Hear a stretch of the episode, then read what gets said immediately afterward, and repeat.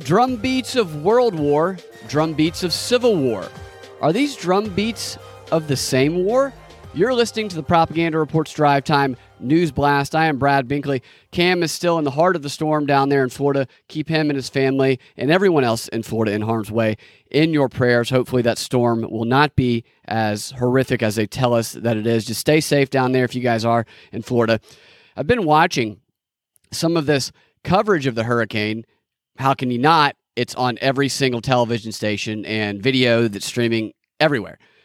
The only thing that's on. And I haven't seen one time where they have not attached it to climate change. Every single time. It's our own fault for this hurricane. The reporter will be standing in the pouring down rain doing that live shot that they do where they're pretending to brace themselves from the storm. Meanwhile, there's people just walking normally by behind them, showing that they're just trying to dramatize the whole situation.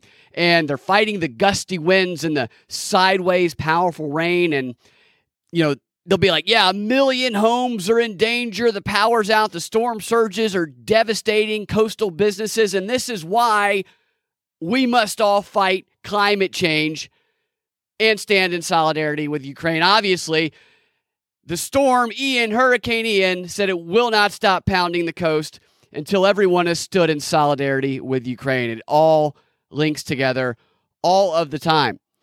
Not to make light of it, the coverage is just so stupid. It's so stupid, it's comical. You can't even write sketches that would be funnier than what these hurricane reporters are doing on the side or in the the heart of the storm, I guess. Maybe they're on a green screen. Some of them are down there. And I hope they're safe as well. They just have very stupid reporting. All right, before we dive in, I want to give a quick shout out to a very cool new podcast called The Union of the Unknowns. This is a group of friends who love talking a little bit of trash, who connected on Discord through, and I find this to be very cool the Propaganda Report Discord community. They have also drawn inspiration from the Union of the Unwanted. So they put together a show of their own, and now what you have is a bunch of free minded thinkers from all walks of life who have come together to talk everyday culture and news and have a lot of fun along the way. I think that you're going to like them. Check them out. You can find them wherever you find your podcast. Okay, we got a little bit to talk about today. Some interesting stuff going on in the news. I'm going to tell you about why I believe that the Civil War that people have been talking a lot about and the World War that has started to become a subject of conversation in the news, why I think that they're actually the same war. But before we get to that, I want to start with the biggest story that is not a weather storm, and that is the sabotage of the Nord Stream, a worldwide whodunit. An investigation, a, a detective story we have going on, an international investigation, I guess. You've all heard the news, I'm sure, about the suspected sabotage of the Nord Stream pipeline, which some are saying could be a major escalation in the war, not between Russia and Ukraine, but the war between Russia and the West and the U.S. So the EU has come out and they've agreed with the assessment that the leaks from the pipeline were an act of sabotage. In a statement yesterday on behalf of the EU's 27 members, the EU's foreign policy chief said the leaks in the Nord Stream 1 and 2 were a result of deliberate of a deliberate act, which I think that everybody has come to that conclusion. Now, the that seems to no longer be the question. The question now seems to be who is responsible for this act of sabotage. Now, former CIA, CIA director who has admitted that he voted for the Communist Party presidential candidate back in the 70s, John Brennan, chimed in as he often does and said that he believes Russia is the most likely candidate for the person or the country who committed this act of sabotage. Shocker there. He also previously stated that he believed that the Hunter Biden laptop was Russian disinformation. Not a trustworthy guy, in my opinion, when it comes to, to Brennan. Not to say that it couldn't have been Russia, it could have been. I just don't trust anything that comes out of Brennan's mouth. They roll him out for propaganda. The Kremlin spokesperson Dmitry Peskov, he called the accusations against Russia quite predictable and also predictably stupid. Well said, I might say. Russia's FSB intelligence agency is investigating the pipe's damage as an act of international terrorism. You know, getting kind of dicey here with some of this stuff. The pipeline, it's been at the center of a disagreement between Germany and the U.S., which sees the Nord Stream as a way for Moscow to increase leverage against Europe. Nord Stream 2 has geostrategic consequences because it bypasses Ukraine and potentially could deprive it of approximately 2 billion in transit fees Russia currently pays to send gas through its territory. That's from an article back in January, so some of that's changed because of the war. It gotten worse. And the U.S. has viewed the pipeline as a geopolitical tool for Russia to undermine energy and national security, increasing Moscow's leverage over Europe, where gas prices there and here have been soaring. Of course, they've gone down some, which Joe Biden celebrates. So, who did it? Doesn't matter. Will we ever know for sure? Start with Russia. Could Russia have been the one? Could they have conducted a false flag and destroyed their own pipeline? Maybe. False flags happen all the time. They are part of war, even though they tell us false flags are crazy, the stuff of conspiracy theorists, until they say that other countries do it. Russia, but we we can't ever say that anybody else does it. Anyway, why might they do it? Countries since the beginning of time have mobilized their population into fighting wars on the claim of being attacked by an evil aggressor. And they're just defending themselves. They've done this since the beginning of time. Sometimes they were, in fact, attacked and they were defending themselves. Other times they just needed it to look that way so they could say they were fighting the defensive war. And then they just did something, a false flag, to make it appear as though they were attacked or they let an attack happen. This is all throughout the history books, the use of false flags. Nobody wants to appear to be the aggressor. Everybody has to convince their people that they are fighting a, a war of survival. They're defending themselves from being annihilated by someone who is attacking them. And they do what they need to do to make it appear that way for perception purposes, PR purposes. All right. That doesn't mean so that so yes, maybe they could have done that. Would that have been the best option? I don't know. I would have them on my list of people to interrogate or nations to interrogate. They'd be a little bit lower on the list than some other organizations and groups, but they'd be on there. Poland, maybe, possibly. Ukraine, they definitely would benefit from it being destroyed. They definitely would want it destroyed. You'll hear in some clips I'm going to play later that that's something they would like. So possibly they'd be on the list of, I keep wanting to say people, but of groups to interrogate, of nations to interrogate. What about the U.S.? Could the U.S. have done it? Possibly. I mean, we did have Joe Biden and Victoria Nuland both making very public statements that make them both look very guilty, like they were planning on doing it. I mean, almost saying they were going to do it.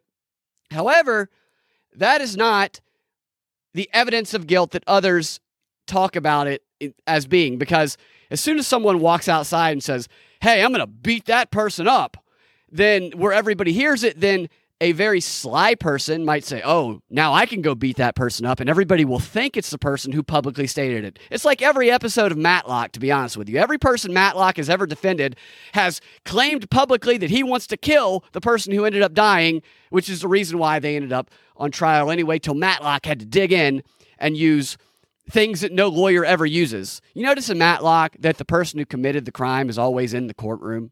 They always just happen to be sitting, and the murderer is right there please come up to the stand. I love Matlock. Back to the story at hand.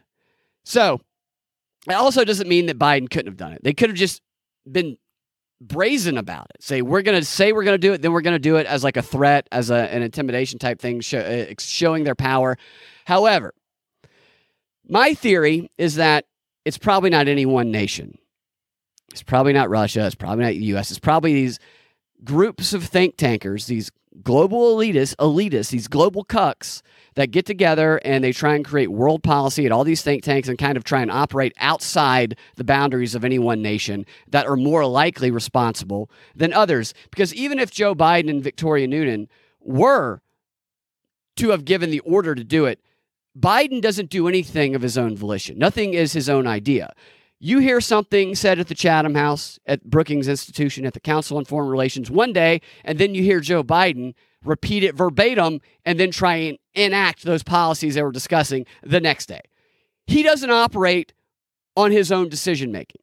So it's going to go a little bit higher, a little bit higher up the ladder. And that's where I would start. I would start with the intelligence agencies, I'd have them on my list of groups and people to interrogate because obviously, I mean, is there anybody? Definitely the intelligence agencies, CIA, MI5, all of them, the Five Eyes, whatever.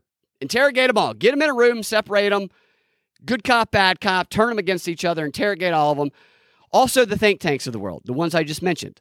the Chatham House in particular, the Royal Institute of International Affairs, one of the oldest think tanks on the planet, the mother of the Council on Foreign Relations, as they would say, and an organization that has adamantly been going after Russia and going after Putin for a long, long time. I've played a lot of the clips about how they talk about getting rid of Putin, about how they laugh about Sir, what's his name? Andrew Wood, who likes to break up countries, and he is the Russia guy. He's the guy trying to target and break up Russia. Sir Andrew Wood, who met John McCain on a tarmac at the Halifax conference and quote alerted him to the existence of the Russia dossier. Sir Andrew Wood of the Chatham House, whose protege was Steele, Christopher Steele, who, eh, you know, involved in all the Russian dossier stuff. A lot of this stuff linked back to the Chatham House, the Royal Institute of International Affairs. Not to say that they operate alone or by themselves, they work with all these other think tank organizations around the world too. Very World Economic Forum like groups, Klaus Schwab like groups who think they're above boundaries of any nation. So that's where I would start. In fact, if I had to choose who I would interrogate first, it would be this group of people who participated in a think tank discussion at the Chatham House on August 17th, a little over about a month and a half ago at this point. And this think tank, there's four people, there's two that I'm going to show you some clips of that are, let's see here. Okay.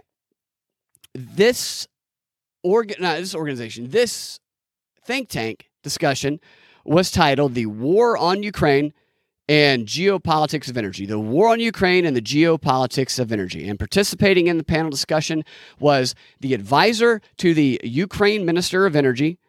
Her name is Olena Zerkal and a guy named Edward Chow, who is the Senior Associate Energy Security and Climate Change who excuse me, who is a, who is a senior associate associate of the CSIS, which is another think tank, and also an energy security and climate change program head at the CSIS, the global think tank. These are who I'm going to show you some clips of. In the first one, we hear Alenia, Alina, expressing her concern over what she calls Russia's attempt to destroy the unity of the countries that have been unified in their support of Ukraine and how Russia is using energy warfare to do this, to destroy that unity specifically the Nord Stream pipeline. Here is the first clip from her. She's kind of hard to understand, so I will probably stop it to kind of translate to make sure you hear her. I had to listen to it a bunch of times to really get what she was saying. Russia destroyed completely our refinery, and we had to invent new logistic routes how to supply Ukraine with diesel, with fuel, and with oil products. For us, it was a biggest challenge, one of the biggest challenge in this war. But at the same time, Europe now face the biggest challenge of interruption of gas supplies. So we are on the same boat. So this was leading in leading into this was the conversation about what are the implications of Russia cutting off energy resources to countries around the world, the West. And she's given the example of how Ukraine had to figure out another way. And so they understand the position that Europe is in right now. And this is back in August, just to give you that con- contextual timeline again. And we very much rely on the support of Europe in different respects. And we know that the turmoil of the situation may destroy this unity. And okay, so that unity. She's talking about the unity of the countries Germany, the US, countries in the West, the UK, everyone who has rallied and they've been standing in solidarity with Ukraine for so long now. This is something they also discussed at the World Economic Forum at Davos. They were worried that the growing economic problems in the U.S., high inflation, housing prices, people, food not being on the shelves, that that would cause people to shocker care more about themselves and their own families and eating and clothing their children, putting a roof over their head than they would Ukraine. And that worried them. They felt that that was not right. The moral thing to do was to put Ukraine over all of those things. And she's expressing this similar sentiment here that these the resources, the energy warfare that she's blaming on Russia will cause those pain that pain at home which will cause these countries to crack in their unity and support for Ukraine against Russia. It destroys its unity. And today I'm going to take it back So I, just want to make sure you guys hear this cuz I I think that what she's saying here is pretty eye-opening in regards to what's going on right now. Same time, Europe now faces the biggest challenge of interruption of gas supplies. So we are on the same boat and we very much rely on the support of Europe in different respects. And we know that the turmoil of the situation may destroy this unity. And today's decision of Canada to return the turbine to Germany in order to fulfill a kind of desire of Russian Federation. Okay, so she said that Canada's decision to return a turbine to Germany, which will then be given to Russia to fix what was a damaged Nord Stream pipeline at the time. And she did not like that. And she thinks that's a bad thing because if they fix that Nord Stream pipeline, that could give Russia leverage and could cause that unity to fracture. So she seems to be saying that that Nord Stream pipeline needs to be not working or destroyed. And it's bad that Canada was helping them fix it. I'm going to take this back one second. I'm going to make my notes a little bit bigger here so I don't have to stop as many times, and then we'll get back to it. Yeah, I had to watch this clip so many times because I, I couldn't quite understand, make out what she was saying. I had to bump the audio up on it so I could hear her. For those who are watching or who are just listening, this is a Ukrainian woman who she appears to be pretty to me, but I think she's wearing like a carpet as an outfit. It's a bit of a strange outfit. And her room, her house here is very bleak and dark. Very just nothing on the walls except for one odd picture and like one plant. It's like nobody lived at this place and she had to do this panel discussion and they just had an apartment staged somewhere for her to come do it. Anyway, I will let her continue and I'll take it back a little bit. In different respects. And we know that the turmoil of the situation may destroy this unity.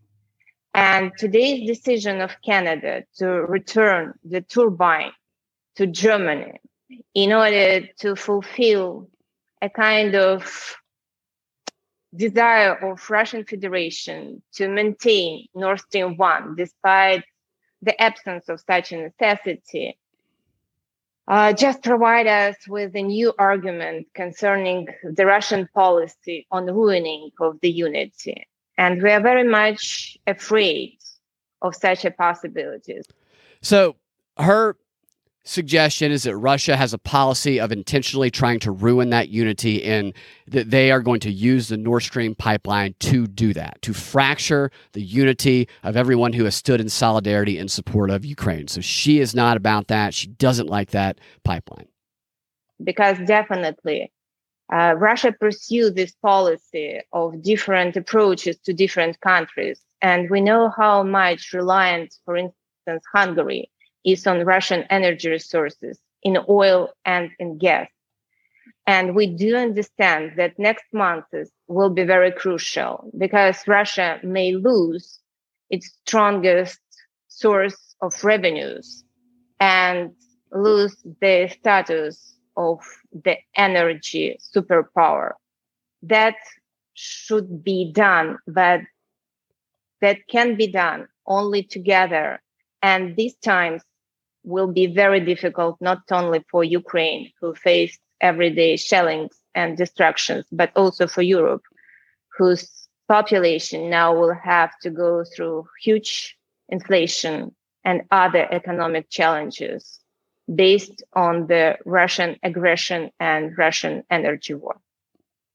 The Russian aggression, the Russian energy war, and what she said there shortly before the end there is that's the new argument about the Russian policy we talked about, and that she expects in a month from now, from then, and that was August 17th. What, what's today's date? Today is, I think, the 28th. Okay, today's the 28th. So this was a little over a month ago, and she was anticipating that a month from then, which is around now, that Russia was going to lose a lot of these th- their ability, their status as the, kind of the leader of the energy sources around the world. I don't know if she's referring to sanctions or what. I don't know if she's anticipating something else happen, but I know that she says it needs to happen. Russia needs to lose that position, that position of power, that position of leverage over the energy resources, and it needs to happen a month from now, and we can do it together, us and Ukraine. Maybe she's talking about sanctions. I don't know. I do know watching this entire panel discussion that she wants far more than sanctions to happen. And so does this other guy you're about to hear from. So, this isn't evidence of guilt of anything at all. This is evidence of they would be very happy that what happened yesterday happened. So whether they did it or not, they benefit. It's what they wanted to happen. That's clear by most of the things that she says during this panel. And here is the guy I told you about. This is a interesting, interesting fella here. He's very clear about the way he thinks this war in Russia should be, or war in Ukraine should be fought. This is, again, Edward Chow, the senior associate and energy security and climate change of the climate change program at CSIS. And it's it's interesting these think tanks do so many crossovers. We have the CSIS guy over here with the Chatham House. We have this Ukrainian uh, woman, the advisor over there with the Chatham House. The, they all work in cahoots together so often. Here is, I believe, is this next clip. I'm just going to let this roll through. Thank you. Thank you. Beautiful trees on screen, beautiful sunshine, and he should come in about now. In the limited time that I have, let me make five points to inform our debate and Okay, he was asked again what the impact is of this Russia energy warfare, and he's given his five points about it. And I will stop this a bit because this is a longer clip. To provoke discussion. First, there is no substitute for hard military power in response to Russia's unprovoked, unjustified, and brutal war against the very existence of Ukraine. If the objective is to end the war quickly, then a Western imposed no fly zone from the beginning, or freeing Ukraine of Russia's naval blockade even today would do the job. Okay, did you hear what he said there? I'm sure you did. He seems to be calling for military intervention right there. Let's hear that one more time. Just be quick, because this guy hammers this point home, and I had to listen to this one a bunch too. Sometimes these guys can be challenging to listen to. At least he has some stuff on the walls and a bookshelf uh, compared to that lady. Here is the beginning of that one more time. Listen to what he calls for here. Here we go. In the limited time that I have, let me make five points to inform our debate and to provoke discussion. First, there is no substitute for hard military power in response to Russia's unprovoked, unjustified, and brutal war against the very existence of Ukraine. There is no substitute to hard military power. This is a theme he echoes this entire, this is like an hour and a half panel. He keeps coming back to this the whole time and emphasizing that the sanctions do nothing. If the objective is to end the war quickly, then a Western imposed no fly zone from the beginning, or freeing Ukraine of Russia's naval blockade even today would do the job. For reasons beyond the scope of this discussion. We were told at the beginning of this that doing that no fly zone that he is suggesting here would have immediately started a war. And that is what he's advocating. Western leaders chose in would do the job. The existence of Ukraine. If the objective is to end the war quickly, then a Western imposed no fly zone from the beginning, or freeing Ukraine of Russia's naval blockade even today would do the job. For reasons beyond the scope of this discussion, Western leaders chose instead to support. I want to hear Ukraine. that last part again. I apologize. I don't hear exactly what he said there again. That very last part. Distance of Ukraine. If the objective is to end the war quickly, then a Western imposed no fly zone from the beginning, or freeing Ukraine of Russia's naval blockade even today would do the job. For reasons beyond the scope of this discussion, Western leaders chose instead to support Ukraine by arming it sufficiently to prevent a Russian victory. He doesn't understand this. He doesn't understand those lackadaisical measures that were taken. Even then, these efforts often seem to be a day late and a dollar short. Economic sanctions take a long time to work, if at all. Oil sanctions are notoriously leaky, as we saw in Iraq and Libya. Leaky like the pipeline. Ultimately, direct Western military intervention led to the fall of Saddam Hussein and Muammar Gaddafi. The regimes in Iran and Venezuela are still standing after years of American sanctions. Meanwhile, Ukrainians are dying and their country is being destroyed. Russia is the world's largest exporter of oil and gas. Very clear what he said there. He gives the examples of here's when sanctions that the US and the West did it didn't work here, but then they directly intervened and it worked. And the places where they have not directly intervened militarily, they've just done the sanctions, it has not worked.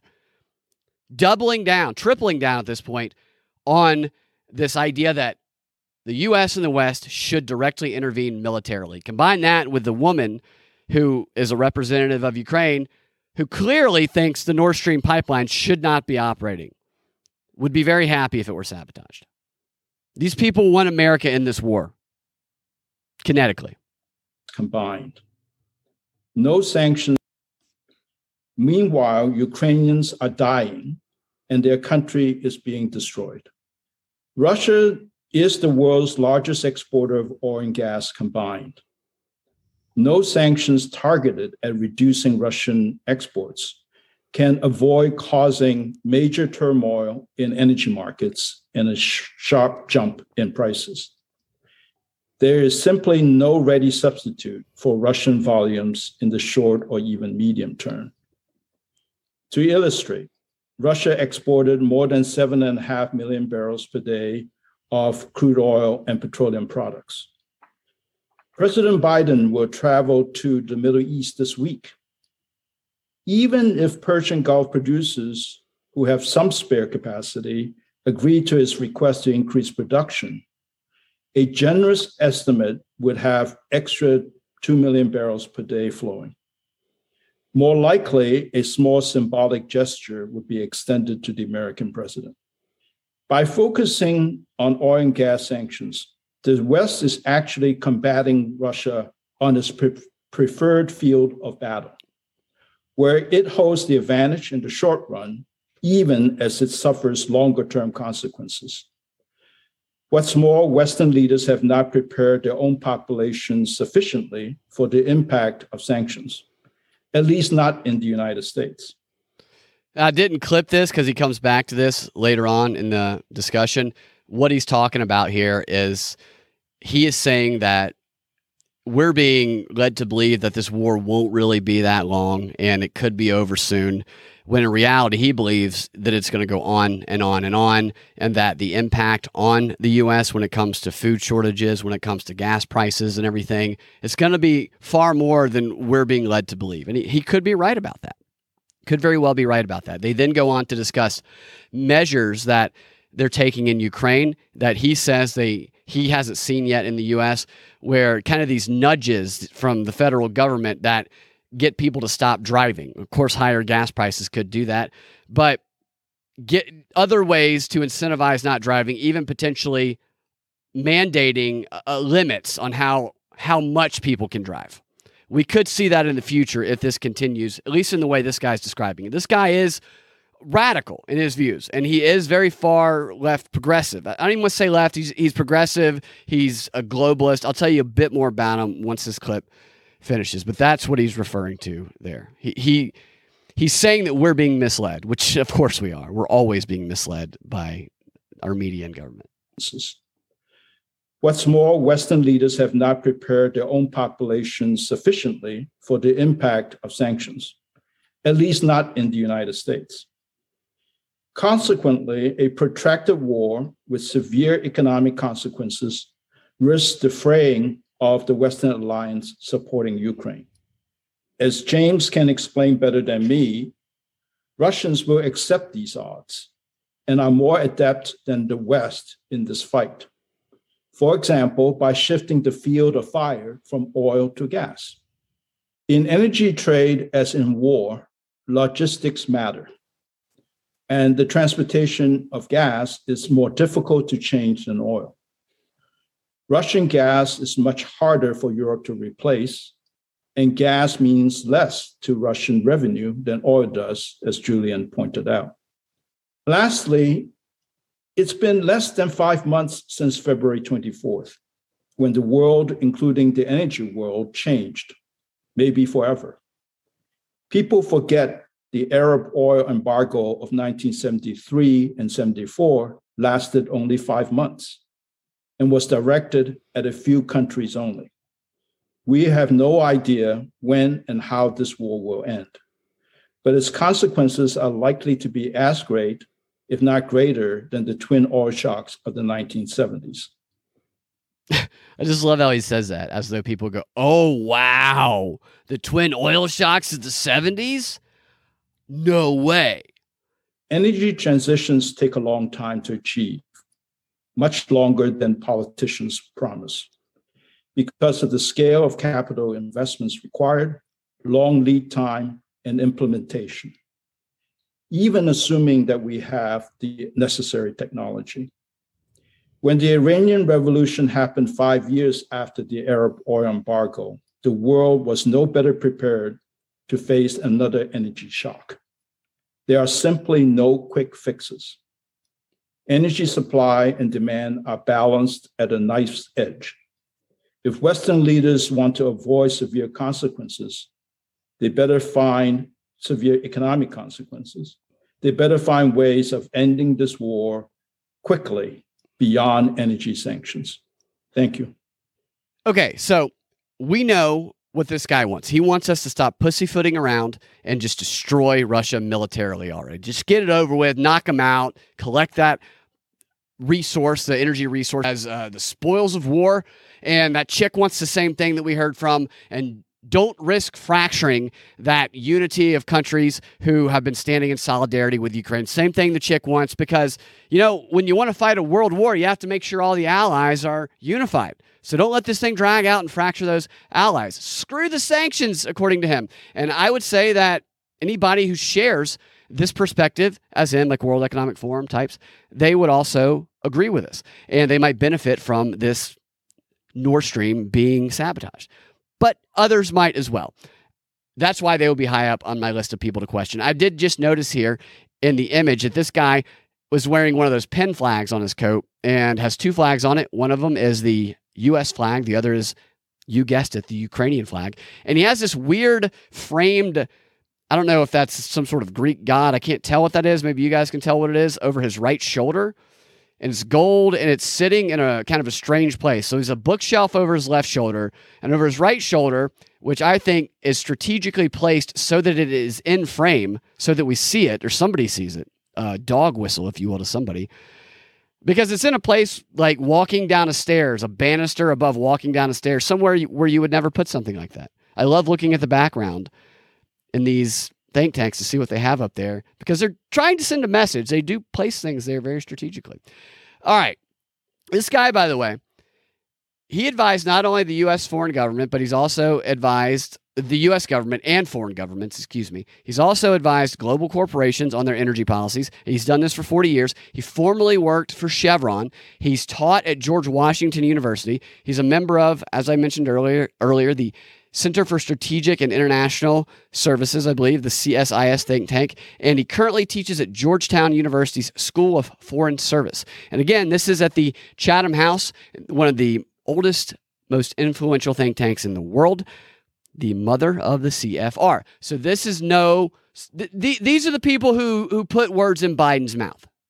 This is one of the organizations that do that. So this is by no means evidence of guilt in regards to what happened. But The act of destroying that pipeline is clearly something these panelists favor, and they welcome this escalation that comes with it because they want that escalation. They want the West to engage in more than just sanctions. They want direct military intervention. That, you, can't come away with any other conclusion watching this think tank that. They're sick and tired of the do nothing sanctions. They want to fight, fight. They're not going to fight, obviously. They're going to be sitting up on their perches in the sky. But some are saying the sabotage that happened could escalate things just as they would like. They would love this. So, to answer the question as to who benefits, a lot of people benefit. People who share this perspective, as I mentioned a moment ago.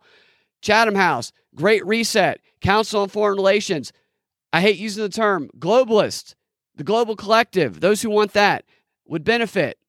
They would look at this fondly, the destruction of this pipeline, because to truly shape the world in this Great Reset 2030 agenda, SDG, SGD, whatever it's called, or DG, uh, Sustainable Development Goals of the 2030 agenda, to shape their world in that way, they have to engage the world in a war against those things which stand in the way of bringing that Great Reset into being.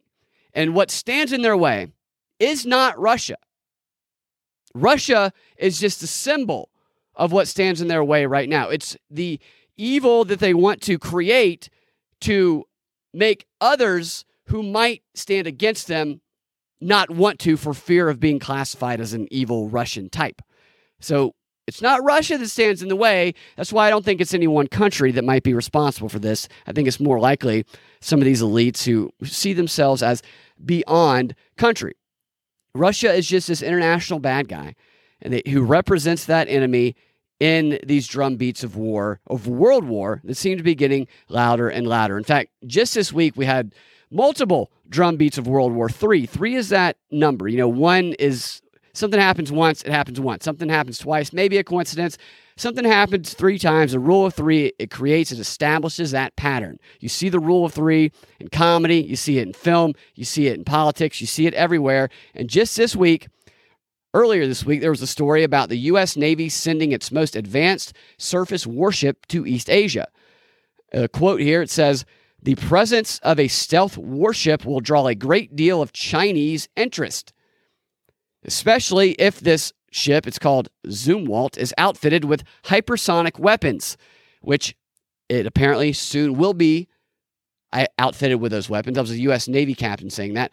Others have called this statement by this U.S. Navy captain more, or this this action that we did, moving those ships. They called it more of a political move than a military one because the hypersonic missiles, which are said to be the largest and stealthiest and most technologically advanced in the world, aren't quite ready for deployment yet. Nevertheless, that doesn't matter.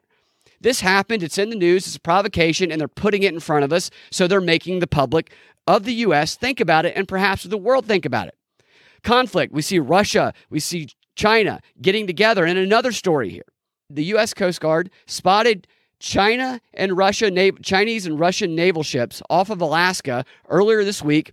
They were doing a routine patrol, the Coast Guard was, of the Bering Sea, and they came across a guided missile cruiser from China sailing 86 miles north of Alaska's Kiska Island. And it wasn't alone. They also later discovered two other Chinese naval ships and four Russian naval vessels, all in single formation. Now, this didn't violate any laws, but there was a response by the Coast Guard to try and get them to disperse, and they did. Okay, so a lot of questions can be asked about those stories to try and get more context to determine if the news is alarming as it's presented. You know, often it is not, but the point here, it, like, is it out of the ordinary? Is, is, this truly? Do they do this all the time? You know, you, know, you guys get it, but like, my point isn't about like that full context. Usually I do want to see that full context, but my point is they're presenting these stories to us. They're putting these stories that are definitely beating the drums of World War into our minds, in front of us, maybe in front of us, maybe in front of the international public as well. And that's a choice. They put stories in there to push narrative. So there's a definitive narrative coming here. And this is the rule of three here. We had three stories. It creates that pattern there.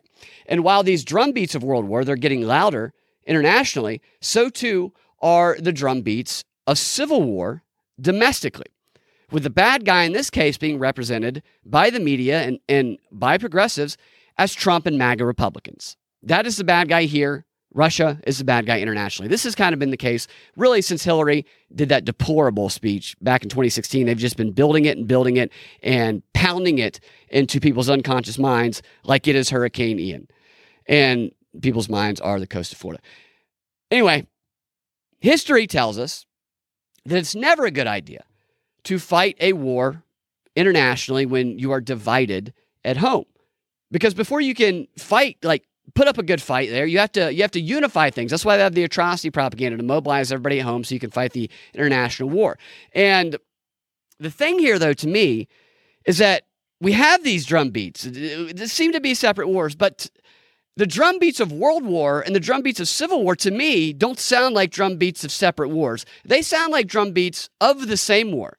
The World War and the Civil War, I believe, are one and the same. And I think that's where a lot of this is heading if they had their way. I don't know that they're going to get their way. I don't think they will. But I think that is what their hope is. And I think they've been trying to create this for a long, long time now. The, these guys do big picture planning, 5, 10, 50 years, Edward Bernays even talked about.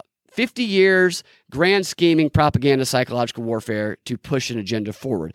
So why do I feel this way? Let's get back to when Biden published that strategy on countering disinformation or countering domestic terrorism back in January of 2021, I believe, where he kind of identified anybody who questions the mandates, anybody who grows a potato, anybody who's not vaccinated, anybody, anybody who you know has doubts that the 2020 election wasn't the most perfect history has ever seen they are potentially domestic terrorist. And then we go to the events of January 6th, and anybody who's even there gets gets a knock at their door by the FBI and is under suspicion. And, and there's expanded abilities for them to scrape your social media stuff, granted by this countering disinformation strategy Biden published. And then we move all the way to the the smear that anybody who questions that election is an election denier, and they are branded as an anti-democratic, authoritarian embracing, violent, violence embracing, and they are called a threat to our very democracy and well-being.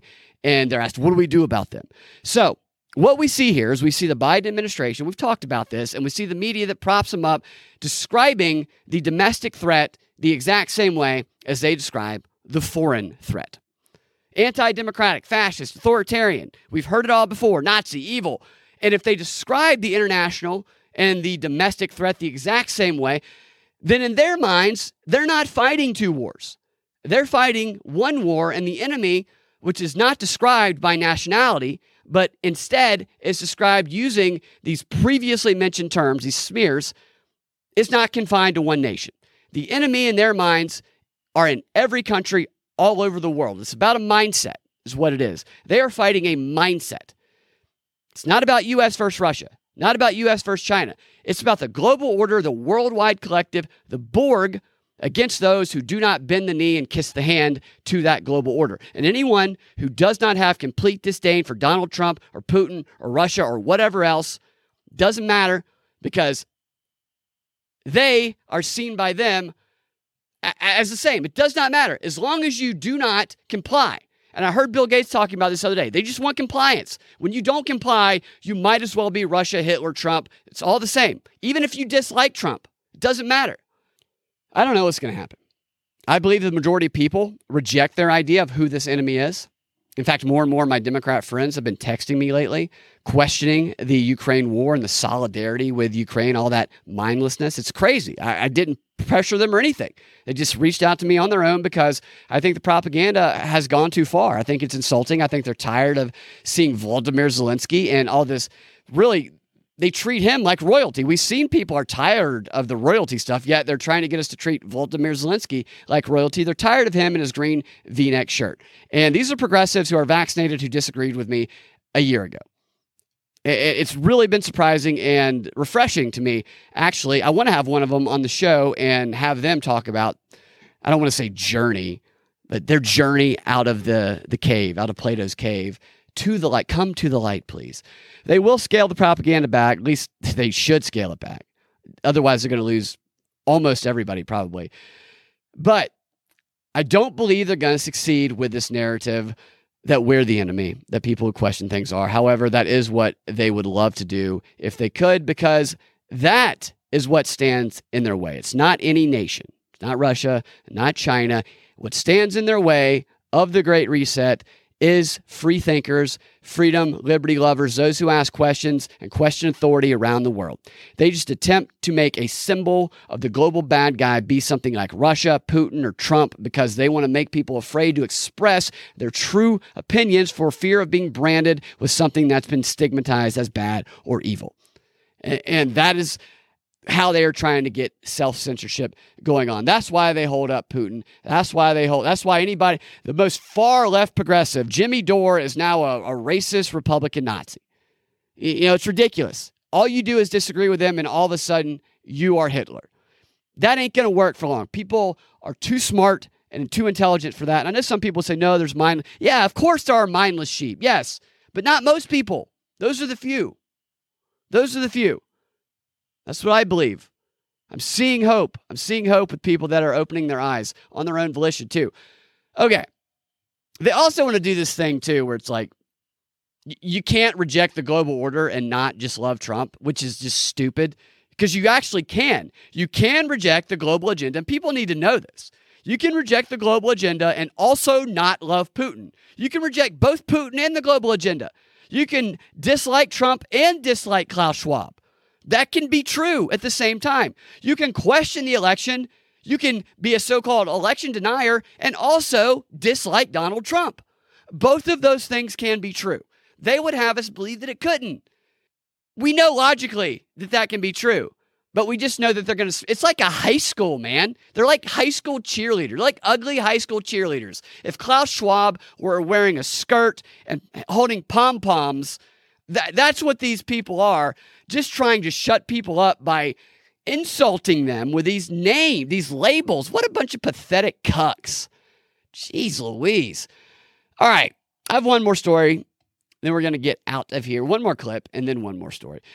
This clip I found funny. You might not, but this woman that was talking earlier, the Ukrainian woman, she's talking about in one of these things, she's talking about how they've been telling Europe, they've been trying to tell Europe stuff that Russia's trying to do, but nobody in Europe listens. And then shortly after she says this, the guy moderating it, the European moderating it, his phone goes off and he's clearly not listening to her. It's pretty funny. Watch it closely. Here it is. Severe economic. Let me skip forward here. Uh, here we go.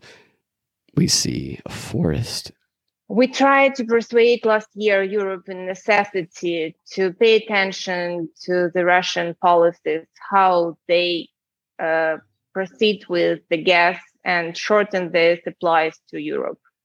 But we have not been heard. At the same time, in Ukraine, we now have the situation where we face a deep crisis in oil consumption and oil products, especially because we consumed mostly from Belarus and relied on import from the Black Sea. And we lost in the beginning of the war all these two sources of supply on oil products. And after dest- Russia destroyed completely one of our biggest refineries, I have something with the sound. For those who are just listening, the moderator of this panel discussion, his phone, he, he was playing on his phone and he was talking to somebody and it came through his speaker and, and it switched to his screen so you could see him looking down messing with his phone and then realize that the, that he was back on screen. And then it cuts back to her and she's kind of smirking because she recognizes that he's not paying attention.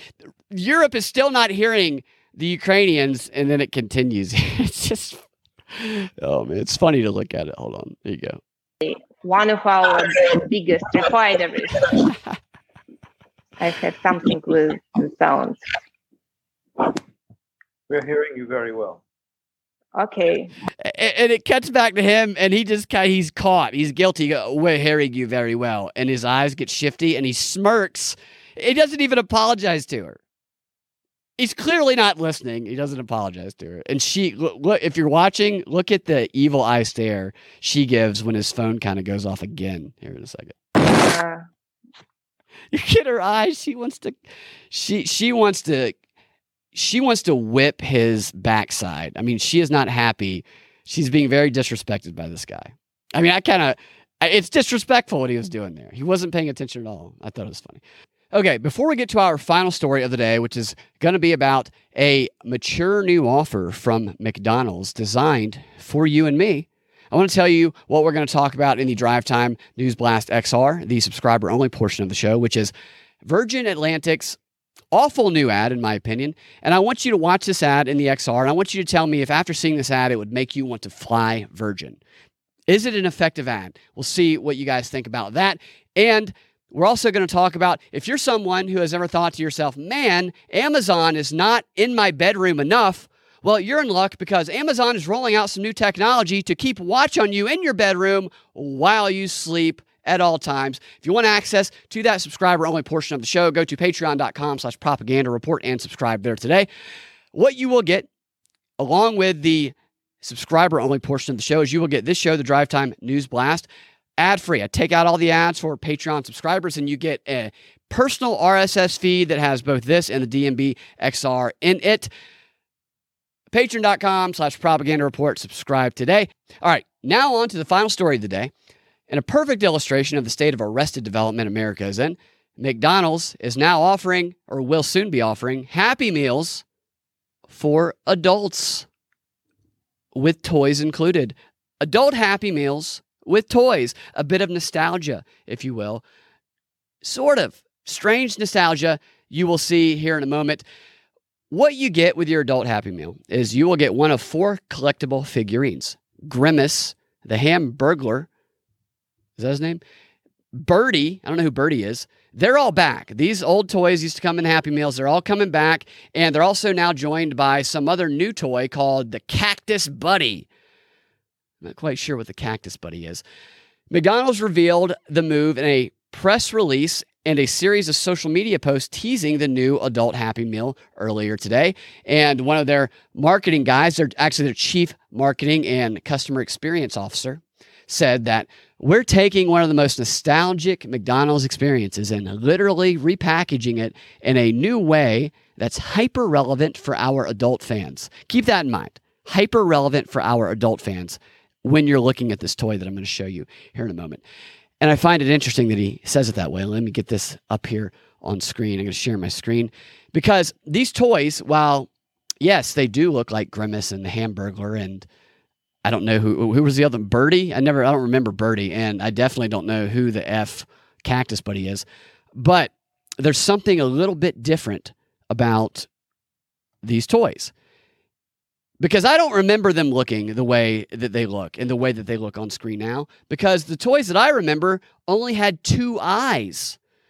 The new toys for the adult Happy Meals, the ones that are hyper relevant for adult fans, have four eyes. They have two sets of eyes. And they have them in a way that makes it look like you have double vision, like you do a double take because it's like, am I drunk right now? Did I, did somebody slip me drugs, acid, something? I mean, this is a bizarre looking, creepy looking toy. I would like for somebody to please explain to me how a four eyed, freaky toy monster is hyper relevant to people who are nostalgia nostalgic about McDonald's toys. I, I prefer the two eyed toys more myself personally. I, I, was never as a kid playing with Grimace going, man, I would really like Grimace more if it had just super trippy double eyes I mean, it looks like you got punched in the face and you're seeing double or triple with these things. It's really effing creepy. And here's also what it says here. All right, is a comment that sums it up perfectly what these kind of. This is on the McDonald's Instagram post. A comment says, talking about one of the toy figures, that describes them as looking like 90s childhood on acid. Could not have said it better myself. That's exactly what it looks like. How creepy. Why is this a thing? I, am confused by this. I don't understand it. Maybe we're all seeing double nowadays, nowadays because we're all so drunk after being locked up for two years during the pandemic when drinking skyrocketed. All right. So they also have a special box that will be available. And this is going to be launched in Central New York McDonald's restaurants in the drive through by delivery. You can get it by delivery. You can have this creepy effing toy. Who wants this toy, man? This toy is going to make people think that there's something wrong with them. You're going to go, hey, doc, I came to the doc because I've been seeing double. And he's going to go, well, your vision seems fine. You didn't happen to get an adult Happy Meal at McDonald's, did you? That's not your vision. All right, this is going to start on October 30th if you want to creep yourself out or you know, maybe get, you know, what I would do is I would go get these adult Happy Meals and then I would just go start leaving these toys on random people's like porches and in their mailboxes and just to make them say, why is this thing here? Who did this? Because it would really rack their minds and they would never figure it out because there would be no rhyme or reason to who got a toy left on their porch. It'd just be complete madness, like the Joker, you know, chaos. All right, I think that's a good place to wrap up the show.